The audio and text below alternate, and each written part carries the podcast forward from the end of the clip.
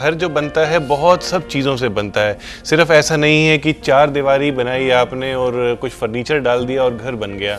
आपको बहुत छोटी छोटी चीज़ें घर में रखनी पड़ती हैं, संभालनी पड़ती हैं और कई रोज़मर्रा की ऐसी चीज़ें होती हैं, हमारी ज़रूरत की ऐसी चीज़ें होती हैं जिनको जगह पर ना रखने से, जिनको ठीक तरीके से ना इस्तेमाल करने से कई तरीके की प्रॉब्लम्स आ जाती हैं। तो वही हम इन सब में डिस्कस करेंगे, इन सब चीज़ों को डिस्कस करेंगे और आपको बताएँगे कि क्या इन चीज़ों का असर पड़ता है और कैसे इनको रखें। झाड़ू एक ऐसी वस्तु है, एक ऐसा टूल है जिससे हम अपने घर की सफ़ाई करते हैं।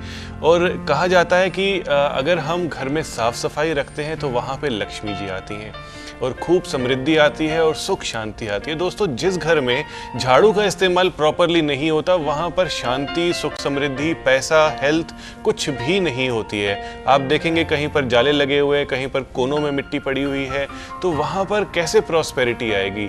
तभी झाड़ू हमारे लिए बहुत कीमती है। तो झाड़ू को रखने की जो जगह है, वह साउथ अच्छी दिशा मानी जाती है साउथ वेस्ट भी अच्छी दिशा मानी जाती है वेस्ट भी अच्छी दिशा मानी जाती है, और नॉर्थ वेस्ट भी अच्छी दिशा मानी जाती है। दोस्तों, नॉर्थ में, नॉर्थ ईस्ट में और ईस्ट में आपने झाड़ू को कदापि नहीं रखना है। दूसरी बात आपने यह ध्यान देनी है कि झाड़ू को कभी भी खड़ा करके आपने नहीं रखना है।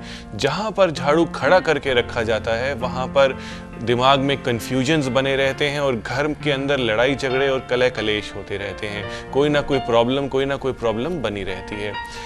कई जगह पर आप देखेंगे कि झाड़ू फेंक के रख दिया जाता है और कहीं पर भी ऐसे ही रख दिया जाता है। रखने की जगह तो मैंने आपको बता दी, कहीं पर उसे पैर से हटा दिया जाता है तो झाड़ू को कभी भी आप पैर न लगाएँ।